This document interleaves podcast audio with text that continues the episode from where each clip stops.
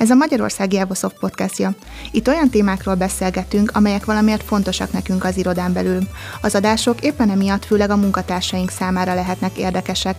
Ugyanakkor, ha téged is érdekel, hogy mi van most napirenden az irodán belül, vagy miként gondolkodunk, miként beszélünk a minket foglalkoztató dolgokról, akkor hallgass bele bátran, ugyanis ez az iroda előtted is nyitva áll. Sziasztok, Horváth Imre vagyok, a beszélgető partnerem ismét Petényi István. Szervusz István! Sziasztok! A mai témánk a cég megítélése, értékelése a Glassdooron. István, te hoztad ezt a témát. Mi volt az? Miért szerettél volna erről beszélni? Hm. Ez egy, hát ugye nem olyan régen, amikor arról beszélgettünk, hogy milyen témákat hozunk fel, akkor jött ez az ötlet.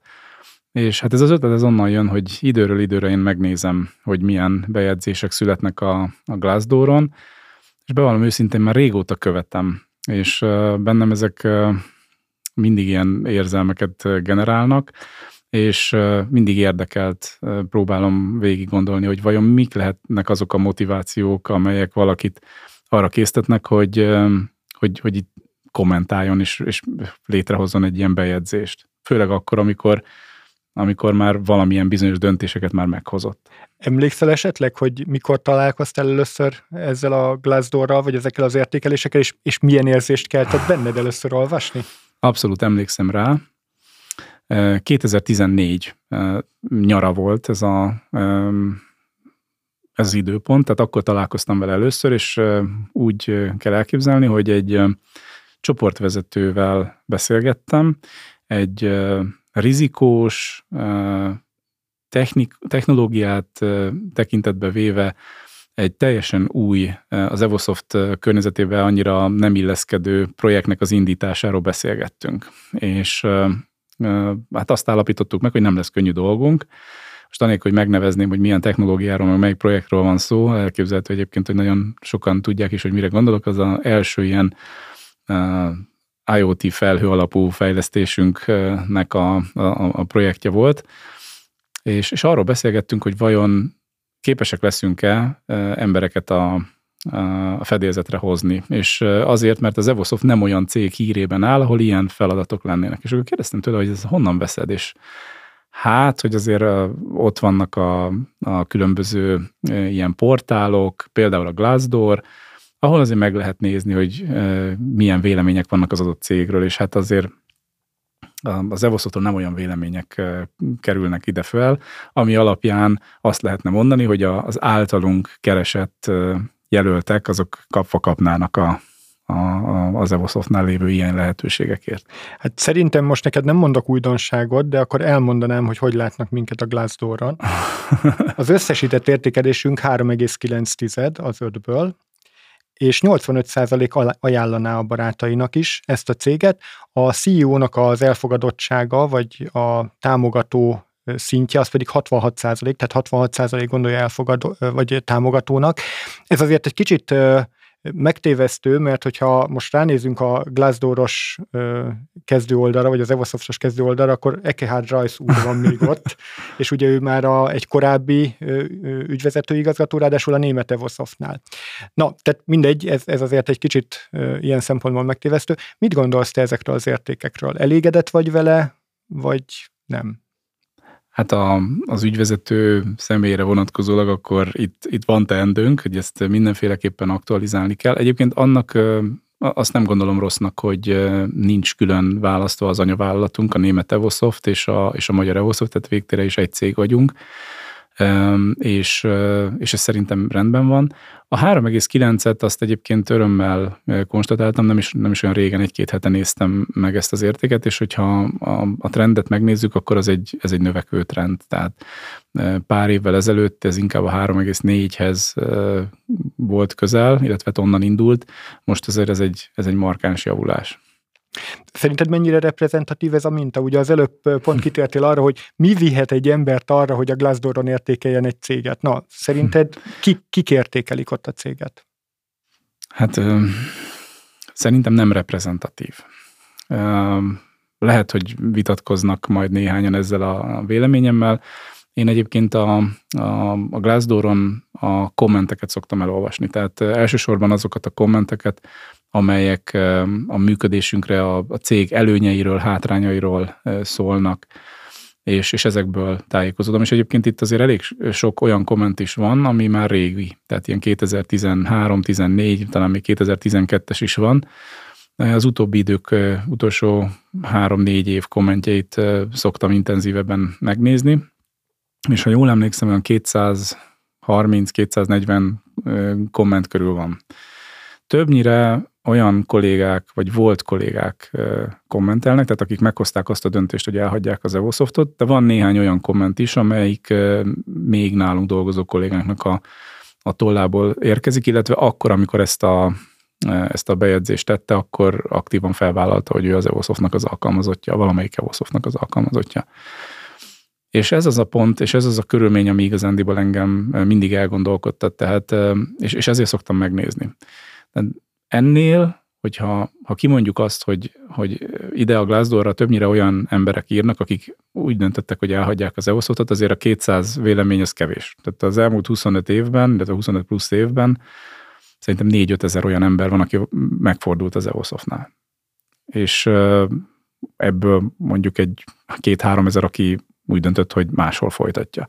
Tehát ahhoz képest szerintem ez, ez, ez egy elenyésző mennyiség, Viszont az, hogy valami olyan hatás érte őket, ami olyan érzést generált, amivel ők, ők megfogalmazták magukban azt, hogy én most ide írok, akkor is leírom a véleményemet. Szerintem ez emiatt fontos, ennek az ereje miatt ez fontos elolvasni. És én, én meg is teszem ezt. Tehát én ezt tényleg rendszeresen, havi rendszerességgel egyszer vagy kétszer időm kb. ennyit enged, akkor ránézek, és, és elgondolkodom rajta, hogy milyen vélemények születtek. Na, én kigyűjtöttem, hogy hogy látnak minket így ö, átlagos vagy általánosságban, tehát azok, a, amit, amit a Glassdoor így a visszaadott kommentekből így le kiszintetizál, és először nézzük meg a pozitívumokat. A negatívumokról meg szerették veled majd külön-külön beszélgetni, jó? Tehát a pozitívumok rugalmas munkaidő, jó hangulat, stabil háttér, új irodaház, a munka és a magánélet egyensúlya, barátságos környezet, barátságos kollégák, nem stresszes munka, jó munkahelyi légkör, és igazán jó a munka-magánélet egyensúly, ez ugye többször is megjelenik. Tehát így látnak minket azok, akik csak itt a Glassdooron keresztül néznek ránk. És hát nézzük meg akkor a, a kritizált témákat így egyenként. Mondjuk azt azért fontosnak tartom elmondani, hogy, hogy itt azért nagyon sokszor pozitív visszajelzés is érkezik ezekre a témákra, de mondjuk itt markánsabban inkább a, a negatív fejlesztendő visszajelzés a jellemző. Még, még, mielőtt, még mielőtt ennek neki megyünk, egy nagyon rövidet engedj már meg, hogy erre hadd reagáljak. Tehát például nekem azt, azt jó látni, hogy itt a pozitív a pozitív dolgok mellett pont ugyanazok a dolgok jelennek meg, amit egyébként a kollégáink belül, házon belül is kiemelnek. Ugye te is része vagy annak a fórumnak, amit negyed évente szervezünk, ami a, a, a hát gyakorlatilag a cég összes dolgozójával folytatott párbeszédnek az alapja, és hát ott ezek a témák, ezek rendre megerősítésre kerülnek. Ennek nagyon örülök, hogy, hogy ez itt is látszik, ez talán egyfajta következetességet, koherenciát jelent azért. Abszolút, különben itt a menedzsment kommunikációról majd fogunk még beszélni, amire pont utaltál mm. egy kicsit később, de akkor nézzük, hát az első téma az ugye a fizetés, ezt nehéz megkerülni. Itt azért sokféle vélemény elhangzik, átlagos a fizetés, piaci átlag alatti a fizetés, de azt valahol azért kevesen mondják, hogy, hogy igazán sokat fizetne az Evosoft. Erről mit gondolsz? Hát ugye egyrészt nem szeretném, hogyha most valaki, ahogy hallgatja ezt a podcastot, illetve ezt a beszélgetésünket, most az a, az érzése alakulna ki, hogy na most az ügyvezető megpróbálja magyarázni a, a, a bizonyítványt. Egyáltalán nem, és nem is ilyen szemmel szoktam nézni a, ezeket a kommenteket. Ezek jeleznek valamit. Tehát itt van néhány esetben, vagy nem, nem is tudom hány esetben, jó néhány esetben olyan vélemény, ami a fizetésről szól, illetve elégedetlenséget tükröz a fizetésekkel kapcsolatban, sőt olyannyira, hogy valakik, ezek az emberek úgy döntöttek, hogy váltanak.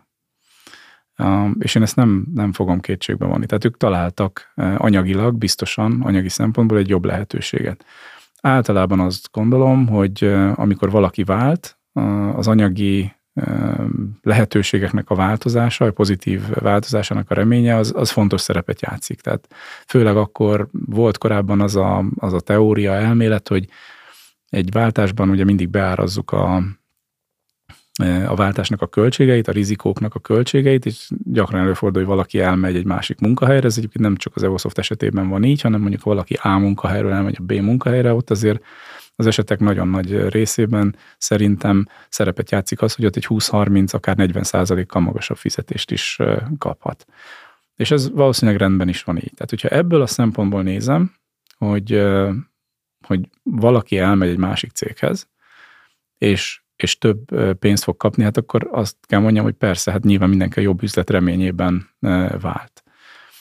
Amit mi annak idején közösen a People and Organization területnek a képviselőivel, dolgozóival átnéztünk, és, és rendszeresen megvizsgáljuk, és a vezetőinkkel átbeszélünk, az az, hogy azt gondolom, hogy akkor van baj, hogyha a, a váltások előtt, amikor sor kerül azokra a beszélgetésekre, hogy én el fogok menni, és azért fogok elmenni, mert 30%-kal több fizetést kapok az új helyen, akkor olyan fizetésekről beszélgetünk, amelyeket az Evosoft nem tud megfizetni. Van ilyen eset az Evosoftnál. Tehát nem, nem akarom azt mondani, hogy, hogy ez nálunk nem fordul elő, de, de nem fordul elő nagy számban. Tehát talán évente egy kezemen meg tudom számolni azokat az eseteket, amikor valaki akkora nagyot ugrik, kap egy olyan bizalmat, egy olyan pozícióra, ahol, ahol tényleg olyan fizetés is van, ami, amivel nem tudjuk felvenni a, a versenyt. De ezek többnyire ezek olyan felelősségek, meg olyan, olyan lehetőségek, amelyek egyszerűen nem adottak a, a, a, az Evosoftnál. Viszont a többi esetben azok a fizetések, azok nálunk is elérhetőek. Igaz, mást kell érte tenni az eseteknek a túlnyomó többségében mi azt várjuk, várnánk ettől, hogy, hogy az illető vállaljon többet, hogy nagyobb felelősségű feladatot lásson el. És hát itt szokott igazándiból érdekessé válni számunkra, hogy, hogy akkor ez miért nem valósul meg. Tehát adott a lehetőség, de mégsem valósul meg. És nekünk azon dolgozni kell. Az egyik aspektus, amit én ebből elviszek magammal, az az, hogy, hogy meg kell tudjuk mutatni a, a szervezet számára azt, hogy itt vannak ezek a lehetőségek. A másik előforduló eset az pedig az, hogy, hogy, hogy mondjuk egyfajta türelmetlenség van. Tehát, hogy abban az adott pillanatban, amikor megfogalmazódik ez az igény, akkor mondjuk belátható időn belül, pár héten vagy egy-két hónapon belül nem tudjuk ezt a pozíciót vagy ezt a lehetőséget biztosítani. Mondjuk egy fél éves időterven belül már egyébként igen, tudnánk, de ezt mondjuk az adott kolléga nem tudja, vagy nem akarja kivárni. És akkor előfordulnak ilyenek. És akkor ami a, szerintem az egy millió dolláros kérdés, az az, hogy vannak ilyenek, és egyébként több, mint az a 200 komment, ami, ami itt a Glassdooron van, és ebből nem tudom tényleg mennyi az, ami, ami ezeket felhozza. Ezeket az embereket mi motiválja, hogy ezt le is írja ide. És, és nekem ez az egyik legfőbb indikátora annak, hogy valószínűleg olyan érzelmi hatás érte, többnyire mondjuk nem annyira pozitív megbántás vagy megbántódás, hogy, hogy leírja ezt ide, mert, mert nem, nem kapott lehetőséget, vagy nem tudott a lehetőségről. Mm. Mondjuk én itt nem látok feltétlenül megbántottságot, vagy sok embernél megbántottságot. Az szerintem egy nagyon fontos motiváció, hogyha az ember egyáltalán kíváncsi ott bármire a Glassdooron, akkor valamilyen értékelést, vagy, vagy valamit kell adnod én is különben értékeltem az Evasoftot, ezt most bevallhatom neked, mert különben nem tudtam volna bejelentkezni. Tehát szerintem azért sokan vannak, akik, akik egyszerűen kíváncsiságból mennek oda, de, de biztos, hogy van olyan is, aki, akinél esetleg van, van egyfajta ilyen negatív érzés is. Nem tudom, akkor itt hagyd kérdezzelek meg téged, tehát te is beregisztráltál, én is De, beregisztráltam, igen. és ha te, ha mondjuk úgy döntenél, hogy elmész az Evosoft-tól, akkor, akkor te miért akarnál itt véleményt megfogalmazni. Nem, én, én nem az Evosoftról akarnék mindenképpen véleményt megfogalmazni, hanem egyszerűen esetleg szeretnék ránézni arra a potenciális következő munkahelyemre, és ugye egészen addig nem tudok, ameddig valamilyen értékelést le nem adok. Tehát, tehát ez, ez lenne a motiváció. De amúgy szerintem nagyon sokan, és ugye a 3,9-es átlag az azt mutatja, hogy azért jócskán vannak négyesek, meg ötösök Sőt, Vannak, én inkább azt mondom, hogy elvétve találtam kettes-hármas értékelést. Megmondom őszintén, Csíme, én még erre így nem gondoltam, hogy, hogy lehet, hogy ezek mögött a kommentek mögött a fő motiváció az, hogy megvizsgálni más cégeket, és ahhoz, hogy egyáltalán regisztrálni tudják, tehát a működésből fakadóan. Én, én is regisztráltam, én nekem nem kellett annak idején e, ilyet tennem ahhoz, hogy megnézhessem ezeket a lehetőségeket, de nem akarok vele vitatkozni, ne és félre. Na, én, én azt gondolom, tehát kimondottan ilyen rossz ízű véleményt, azt, azt aránylag keveset keveset láttam. Egyet értek vele, meg azt is tudom, hogy ezeknél a véleményeknél ott vannak azért a, az előnyök is, tehát felsorolják a kollégák, vagy volt kollégák azt is, hogy mi volt a jó. Abszolút, abszolút különben. De térjünk vissza itt, a, egy kicsit már bele is kaptál abba a témába, ami nekem a következő témám lett volna. Ugye az is felmerül különben, vagy több kommentbe előjön, hogy junioroknak nagyon jó választás ez a cég, és talán valahogy, ahogy egyre tapasztaltabbak lesznek a kollégák, a szeniorjainkat nem tudjuk megtartani. Tehát a, a szeniorok vándorolnak el tőlünk. És ezt egy picit ugye érintetted, hogy, hogy ö, ö, akár nem, nem találják meg azt a pozíciót itt a cégen belül, vagy egy kicsit türelmetlenek lesznek. Hogy látod, hogy tényleg ez egy, egy ilyen nagyobb probléma, vagy ezzel, ezzel foglalkozunk, foglalkoznunk kell? Na ez, ez az a téma, ami engem érzelmileg érintett meg a legjobban akkor, amikor elkezdtem olvasgatni, hát nyolc évvel ezelőtt, ezek szerintem a nyolc éve, ezeket a kommenteket. Én is, nem amikor, tudom, mire gondoltál, bocsánat, ar, hogy arra, vágok, hogy te már elég szenior vagy, és most már akkor lassan el kéne menned az Evosoft-od. Milyen jó, hogy nem úgy döntöttél, nem? Hát, hát, hát 2014-ben már 9 éve voltam a, a cégnél, és akkor olvastam, akkor szembesültem először azzal, hogy az Evosoft egy, talán így fogalmaznak, hogy ugródeszka a fiatalok számára, tök jó fölszedni egy kis tudást, és akkor tovább ugrani egy másik, másik helyre. Úgy az akkor arra emlékszem, hogy nagyon felbőszített. Tehát én már itt vagyok kilenc éve, hogy nem létezik, hogy én ezt nem vettem volna észre, hogy, hogy igazándiból itt, itt, itt nem, nem terem babér nem, nem igazán értettem. Elkezdtem olvasgatni a kommenteket, és akkor jöttek a, a különböző indikátorok, hogy miben mérik azt, hogy, hogy, hogy ez így van. Én egyáltalán nem éreztem ezt. Tehát én olyan kollégák között dolgoztam, akkor már, akikkel kvázi az első nap óta ugyanazon a projekten, ugyanannak az ügyfélnek dolgoztunk kilenc éve, és, és még egyébként ma is itt vannak, sokan közülük, nem mindenki, de, de azért sokan, miről beszélnek ezek, a, ezek az emberek. Most vezetőként a különböző fórumokon találkozom ezzel a véleménnyel belülről is, hogy sok juniort veszünk fel, hogy, hogy akkor nem tudjuk megszólítani a szenyorokat. Egy picit alátámasztandó ezt a, ezt a véleményt. én itt azt tudom elmondani, meg azt szeretném elmondani, hogy mi egy tudatos döntés alapján építkezünk alulról. Nyilván keresünk mindig szenyor kollégákat is, de alapvetően az Evosoftnál működő fejlesztési tervek, azok azért úgy működnek, hogy, hogy belülről próbáljuk az előléptetéseket megoldani. Tehát amikor már itt van két-három-négy éve valaki, és a nyitott pozícióink száma, ami mindig nagyon magas, legalábbis az elmúlt három-négy évben azért azért, azért mindig sok nyitott pozíciónk volt, azokban a senior pozíciókat azért mindig megvizsgáljuk, hogy belülről valaki megérette már a következő karrier lépcsőre, az ő helyére egy, egy másik kolléga esetleg előre tud lépni, és akkor a végén maradnak a juniorabb pozícióink, és akkor azokat kell kívülről a piacról pótolni. De ez egy ugye nagyon összetett, komplex rendszer.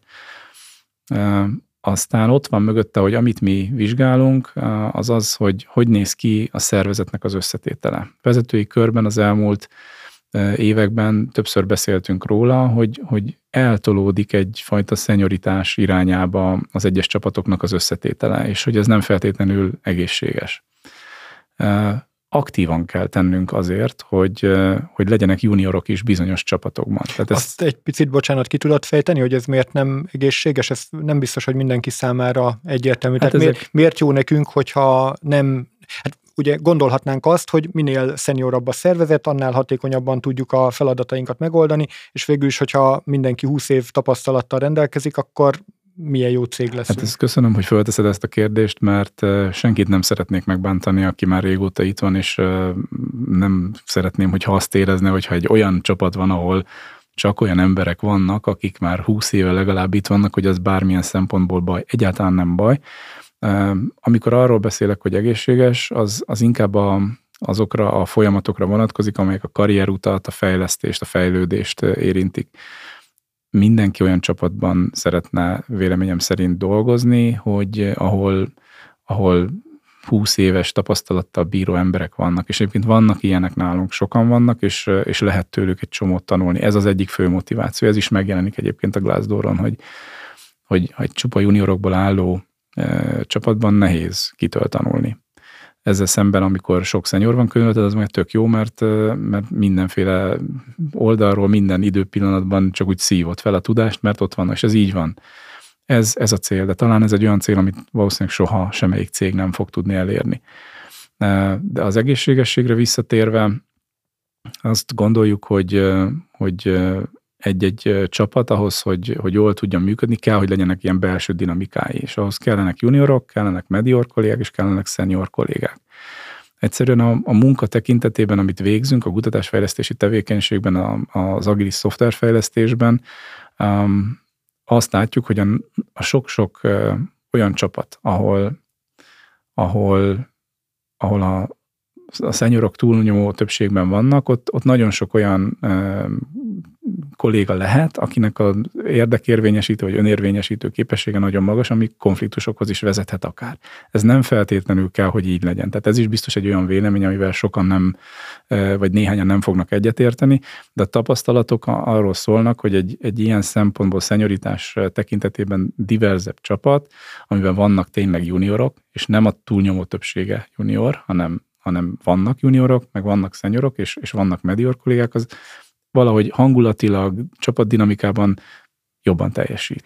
Azzal különben maximálisan egyetértek, hogy a diverzitás bármilyen szempontból, tehát akár nemek, életkor, és még egy csomó mindent sorolhatnék tekintetében segíti egy csapatnak a működését, de, de azzal tényleg vitatkoznék egy kicsit, hogy mondjuk egy jól bejáratott csapat, akik már nem tudom én öt éve együtt dolgoznak, és szenior kollégák, ott, ott azért szerintem kialakultak azok a belső folyamatok, erőviszonyok, ami mentén különben nagyon hatékonyan tudnak együtt dolgozni. Tehát ez nem feltétlenül vezet talán ez, És ezzel egyet is értek. Ezzel egyet, ez nem kizárólag a szenyoritástól függ. Ez függ az embereknek a jellemétől, az, hogy ki milyen ember milyen viselkedési formákat hoz.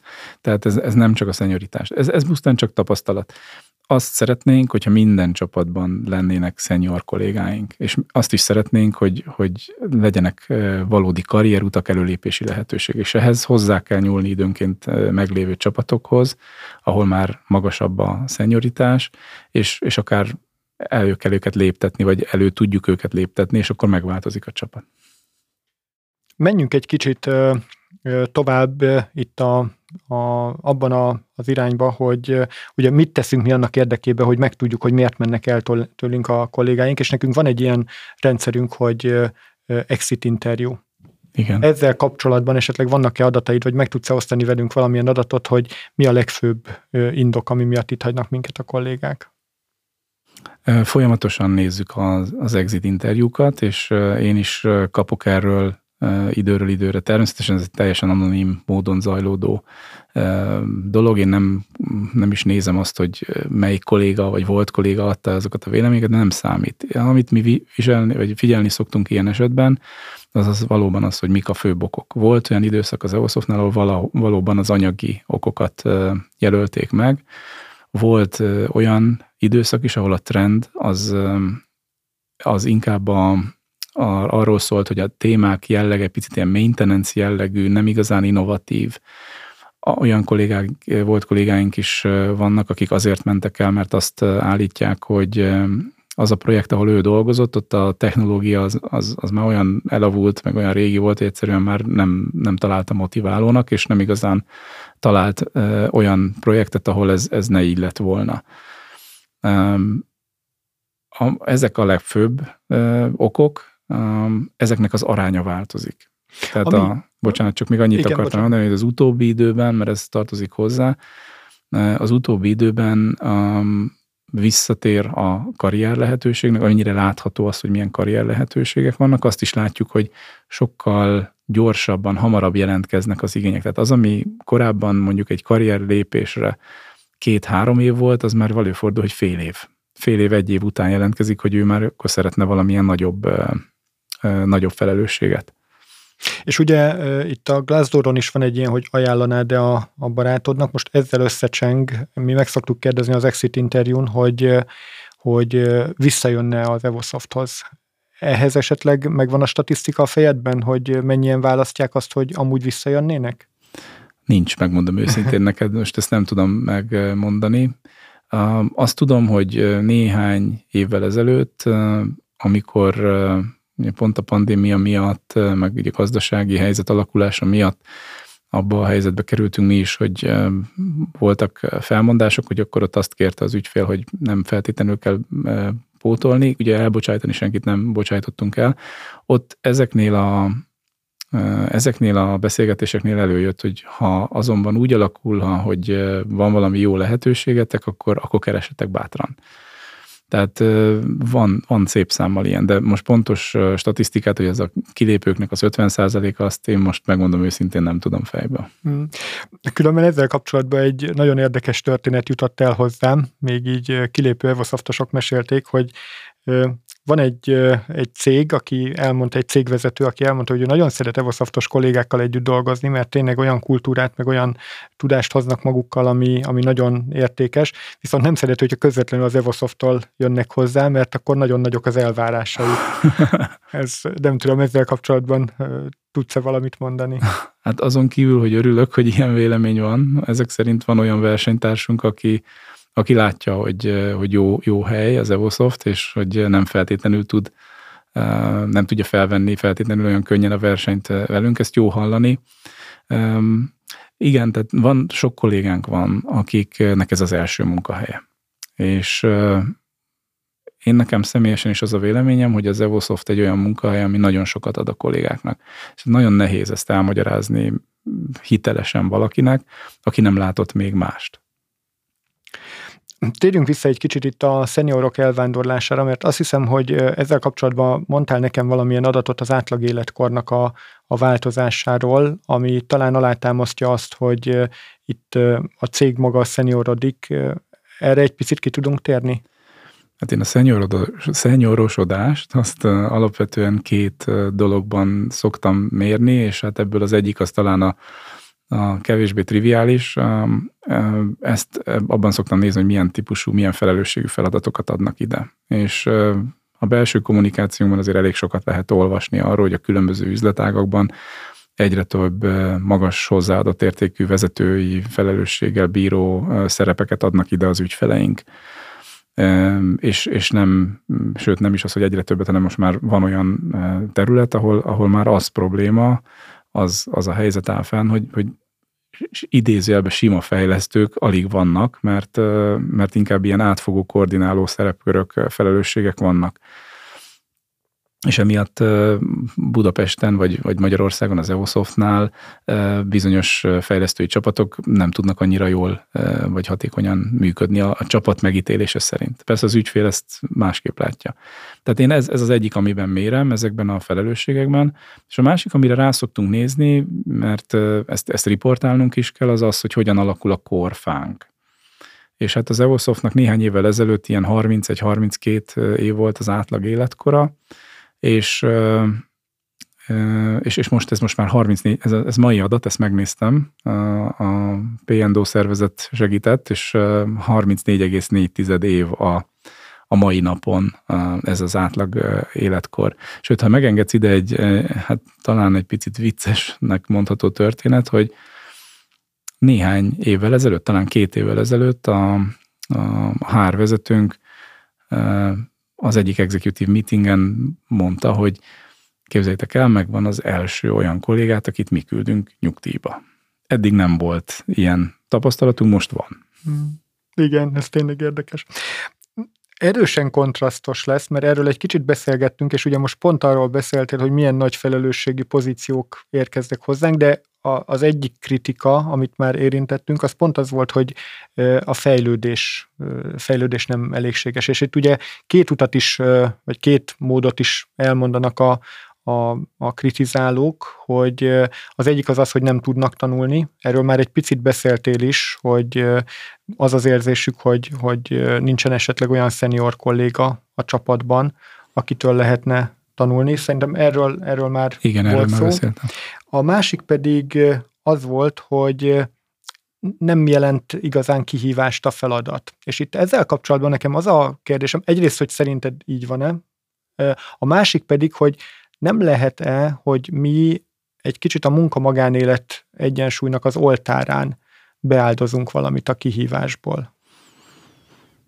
Hát az utóbbi kérdésedre én azt gondolom, hogy, hogy a kettő nem zárja ki egymást. Tehát az, hogy a munka-magánélet egyensúlya az, ha jól alakul, az, az nem feltétlenül azért van. De lehet, hogy nem jól értettem a, azt, amit kérdeztél, de javíts ki, de, de én a kettő között olyan összefüggést nem látok, hogyha jó a munka-magánélet egyensúly, akkor a, a feladatokban rejlő kihívások azok kisebbek. Nem tudom, így gondoltad? Inkább a nyomásra gondoltam, tehát hogy, hogy érezzék azt a kollégák, hogy itt még többet, még többet, még többet szeretnénk, és bár jól érzik magukat, de egy kicsit ilyen langyos vízérzete van mindenkinek, mert amúgy arra is figyelünk, hogy a munka-magánélet egyensúlyban legyen. Valóban figyelünk rá. Én azért nem érzem ezt, mert néhány évvel ezelőtt ugye elkezdtünk nagyon aktívan azzal foglalkozni, hogy megmutassuk azt, és őt az egyik podcastban beszéltünk is az innovációknak a, a, a fontosságáról. És itt azért a megmutatható eredmények, akár hogyha a számát nézem, vagy, vagy mondjuk tényleg ezeknek a, a, a tartalmi minőségét, akkor ott azért nagyon komoly eredményeket lehet látni. Tehát akár a szabadalmak, találmányok megjelenése, tehát ez, ez nem jön magától. Tehát hogyha itt nem nincsen elég kihívás, nincsen elég felelősségteljes munka, nem elég innovatív a környezet, akár a projekt, sőt a projekt, akkor ezek nem jönnek létre. Jó, még ehhez a fejlődéshez kapcsolódik, amit szintén érintettünk már, a karrier lehetőségek. Ugye erről ennek egy külön podcastot szenteltünk, sőt Igen, kettőt. Kettőt. Igen. Mégis előjön. Tehát te akkor mit tudnál tanácsolni azoknak a kollégáknak, akik úgy érzik, hogy nincsen karrier lehetőség az Evosoftnál, és emiatt szeretnének váltani? Kihez forduljanak? Arról is beszéltem azt ebben a podcastban is, hogy előfordul olyan, hogy valaki elképzeli magát két-három év múlva, vagy egy adott időtávon belül valahol a szervezeten belül, és aztán ezt nem kapja meg, nem jut hozzá. Ennek számtalan oka lehet, és az egyik oka lehet az, hogy nincsen. Én nem gondolom ezt. Én azt gondolom, hogy, hogy itt egyrészt a körülmények is fontosak, tehát tényleg az, hogy az adott időpillanatban mire már valaki eljutott arra a pontra, hogy annyira zavarja az ő aktuális helyzete, hogy változtatni kéne, abban az időpillanatban lehet, hogy nincsen az a karrier lehetőség, amit ő szeretne. Azért minden szervezetnél az igaz, hogyha ha van egy jó fejlődési, fejlesztési terv, amiben közösen kitűzzük a célokat, hogy hova szeretnénk eljutni, azért tenni kell. Nem csak az, hogy oké, okay, én, én jövő héttől csoportvezető szeretnék lenni, vagy architekt szeretnék lenni, és aztán a vezetőm azt mondja, hogy hát figyelj, négy ilyen pozíciónk van, válasz egyet, és egyébként alkalmasnak is találok, vagy az van, hogy értem, Szerintem neked még pár dolog hiányzik, és egyébként a, a projekten belül, hogyha a projekten belül akarsz maradni, akkor az ügyféle ezt még meg kell beszélnem, hogy hogyan tudunk eljutni ide. És ehhez idő kell. És ez az időbeni kifutás, ez, ez eredményezheti azt tényleg, hogy, hogy valaki nem, nem tudja, nem győzi kivárni. És egyébként van az is, és az is nagyon fontos, amikor valaki azt a választ kapja, hogy figyelj, én nem látom ezt beléd. Tehát elhiszem, értem, hogy te ezt szeretnél, de szerintem neked az erősségeid másút vannak. És amikor valaki egy ilyen véleményt kap, vagy egy ilyen visszajelzést kap, annak függvényében, hogy hogyan veszi a, a, ezt a visszajelzést, hozhat olyan döntést, ami, ami egy ilyen kommentben is végződhet. Mondjuk itt ebben érzem különben a mi felelősségünket, és mint a csoportvezető szerepemből adódóan mondom ezt, hogy, hogy ezt valahogy próbáljuk úgy átadni a kollégáknak, hogy ő motiváló számára jól, jól illeszkedő karrier lehetőséget tudjon akkor a továbbiakban itt az Evosoftnál is elérni. Ez nagyon fontos. Tehát főleg azért fontos ez, Tyme, mert Én, én azt gondolom, hogy, hogy ténylegesen tehetséges embereket veszünk fel. És a karrier téma egy, egy olyan cégnél, én legalábbis azt gondolom, hogy ez, ez, ez tényleg igaz, ez akkor jön elő, akkor tűnik lassúnak, hogyha sok tehetséges kollégát veszel fel, aki, aki gyorsabban fejlődik, tehetségéből fakadóan, mint ahogyan a lehetőségek előállnak. És ez egy vezetői feladat ezt, er, ezt, ezt megfelelően megválaszolni. Erre a lehetőséget megtalálni, meg megválaszolni. Menjünk tovább. Volt egy olyan visszajelzés is, hogy régi technológiákat használunk, és ugye nagyon-nagyon színes a, a technológiai portfóliónk itt az Evosofton belül, úgyhogy én simán elképzelhetőnek tartom, hogy vannak olyan projektjeink, ahol nem a nem tudom én, cloud, meg a webes, legaktuálisabb webes technológiákat használjuk. Mit gondolsz erről, mit tud tenni az, aki esetleg úgy érzi, hogy a mostani projektjében nem tudja a legaktuálisabb technológiákat megtanulni? Hát először is azt szeretném elmondani, ez, ez egy nagyon szubjektív dolog. Tehát van, aki egy adott technológiát, és lehet egyébként az, hogy, hogy az tényleg már egy 10-15-20 éves technológia, tök motiválónak talál. Izgalmasnak találja, lehet azért, mert tudom, régóta ezzel foglalkozik, de lehet az is, hogy egyszerűen azért neki ez egy ilyen, nem tudom, old school dolog, szereti ezt csinálni. Vannak az Evosoftnál ilyen témák, tehát vannak maintenance témáink is, ez talán az iparákból is adódik, az ipari automatizálásban ugye van az a, az a mondás, hogy never touch a running system, vagy a working system, tehát ha valami működik, ahhoz ne nyúj hozzá. és hát sok olyan rendszerünk van, amit eleve 20-30-40 éves működésre terveznek, és ezek a rendszerek ma is működnek, és ezekben is kell időről időre valami fajta változtatást eszközölni. Tehát kell, hogy értsenek hozzá a kollégáink. Itt arra ügyelünk, hogy azért ez az igény, meg a kollégáknak az igényei valahol találkozzanak. Soha nem titkoljuk el azt egy felvételkor, hogy, hogy milyen témára vesszük fel az adott kollégát. És el szokták mondani, el szoktátok ti is mondani, én magam is csoportvezetőként nagyon sokszor elmondtam, hogy figyelj, ez egy olyan téma, ez egy olyan rendszer, ami már fut 10 éve, és még a következő 10-15 évben van ebben perspektíva. Ennek minden előnyével és hátrányával együtt. Ennek szellemében kell valakinek meghoznia a döntést. Ugyanakkor azt gondolom, hogy az Evosoftnál nem ezek a témák vannak túlnyomó többségben.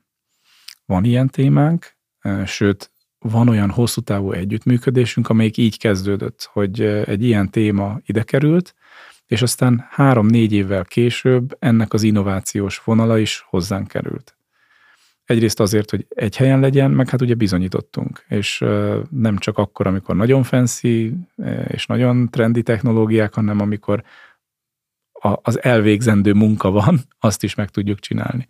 Tehát ez, ez, ez tartozik hozzá a teljes képre szerintem. Sőt, én, én még azzal kiegészíteném, vagy hát ez ugye számodra szerintem még, még világosabb, hogy egy paradigmaváltás is zajlik most, akár az automatizálás technikában is, meg mindenhol körülöttünk, és hát Roland Busch úr, ő egy kimondottan innovatív vezető, ugye a Siemensnek a CEO-ja.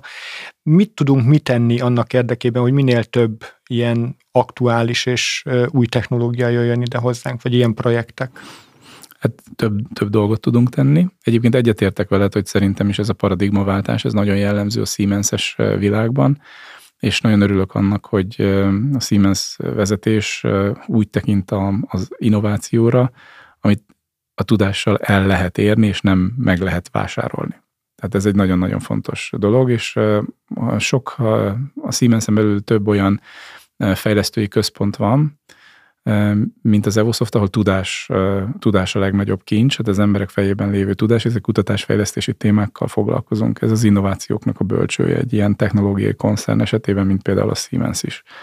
Amit mi tehetünk ezzel kapcsolatban az az, hogy egy, részről tovább visszük azt a stratégiai elemünket, amit fontosnak érzünk már évek óta, hogy hogy merjünk kísérletezni, innovációkban gondolkodni, és innovációs partnerévé tudjunk válni az ügyfeleinknek, azáltal, hogy, hogy nem megvárjuk, amíg megkérnek bennünket arra, hogy valami új, újszerűt alkossunk, hanem folyamatosan napi szinten azt figyeljük, hogy ezt mikor tudjuk megtenni.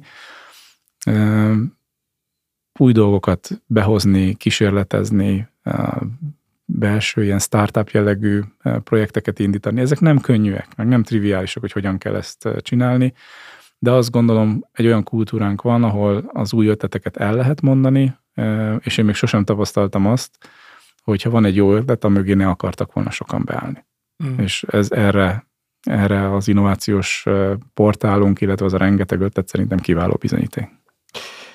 Két rövid témánk van még itt a végén. Az egyik, amit ugye te már az elején említettél, ez a menedzsment kommunikáció. Ezzel kapcsolatban is jött vissza ö, negatív visszajelzés, és főleg a párbeszédet hiányolták a kollégák, ö, hogy ö, tényleg személyesen lehessen megvitatni a felső vezetéssel dolgokat, és itt tudom, hogy ugye a, a webcast egy, egy nagyon innovatív megoldása volt, azt hiszem az innovációnál pont ezt emeltek Igen. ki Igen. az innovációs podcastunkon.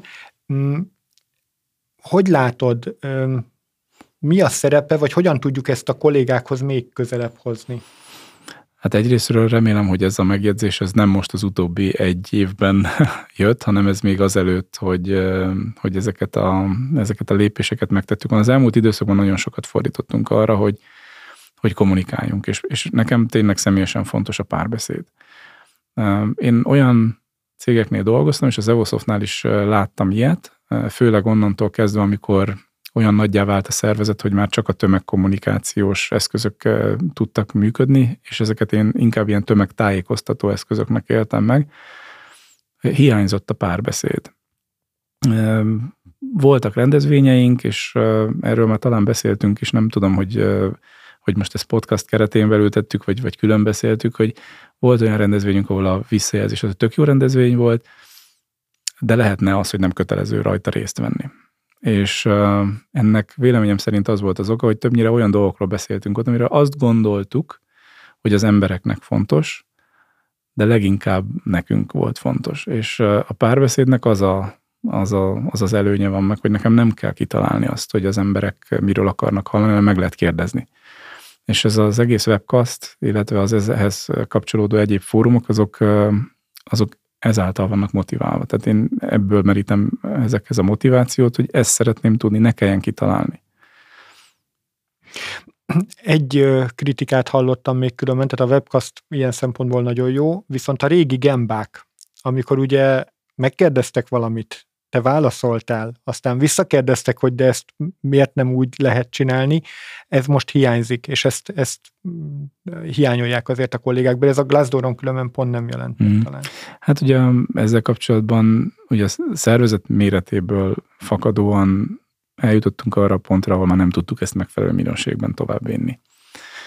Azért azt szeretném elmondani, hogy a gembák ugye nem szüntek meg, csak ugye Budapest esetében a webcastra gondolom azt, hogy kiváltja, a telephelyeinken pedig telephelyi fórumokat tartunk, tehát ott gyakorlatilag megmaradtak ezek a gembák, illetve Budapesten meg minden telephelyen eh, havi, két havi rendszerességgel az üzletágak, illetve a területeknek a vezetői tartják ezeket a gembákat. Tényleg ezt az egyes területek különbözőképpen csinálják, de ott vannak a lehetőségek, és ahol egyébként ugyanúgy a területi vezető, üzletág vezető személyében a felső menedzsment, vagy a felső vezetés, a, az IT, a, a pénzügy, illetve a HR, HR business partner, illetve az egyéb különböző területekről érkező üzletágakhoz rendelt kollégák szintén jelen vannak.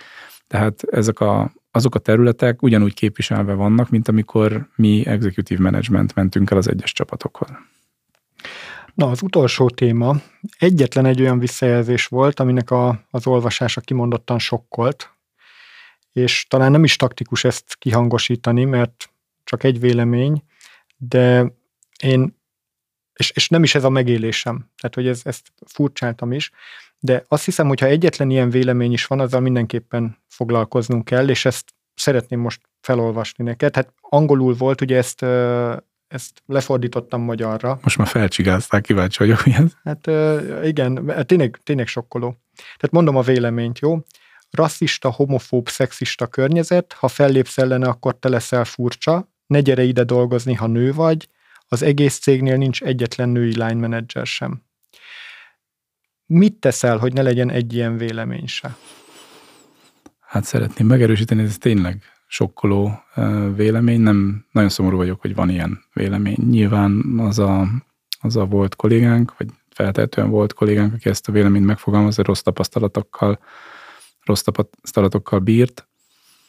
Foglalkozunk ezzel a, ezzel a témával. Én azt gondolom, hogy az EOSoft úton van, hogy egy nyitott, elfogadó kultúrát alakítson ki, illetve tovább menjen, tovább fejleszte ezt a kultúráját. Én arra szeretnék bátorítani minden valamilyen szempontból különböző, legyen az külföldi, legyen az hölgy, vagy, vagy bármilyen szempontból másképpen gondolkodó embert, hogy ez ne befolyásolja. Az Evosoft egy olyan hely, ahol nem az számít, hogy milyen, hanem az, hogy, hogy milyen cselekedetei vannak, az alapján történik az ő megítélése. És én emellett ki fogok állni.